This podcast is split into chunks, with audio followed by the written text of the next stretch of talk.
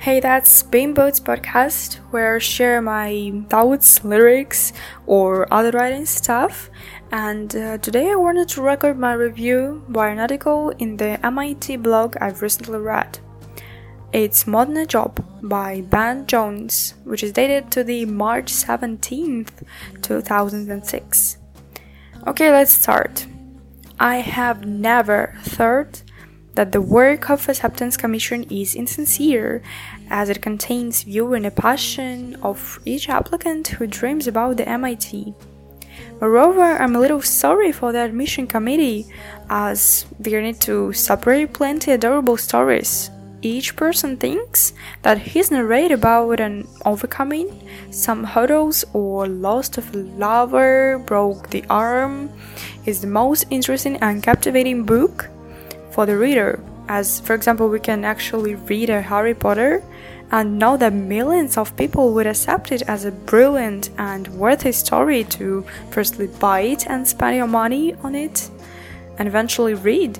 Mm, the process of scrolling different applicants' says reflects the same work. If your story can conquer humans' heart, it will be available or at least permitted for the next step of selection.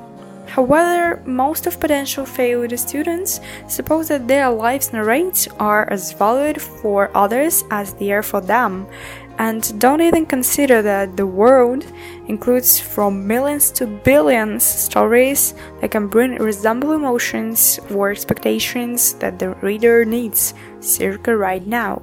Wake up, you live in a diverse society where it is not easy to charm and experience admission.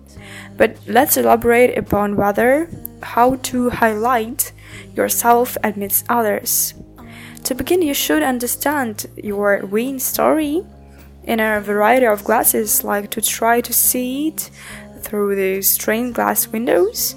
That definitely will help you to become the another person, reader, not a writer, and estimate. Do you want to enter yourself in this university?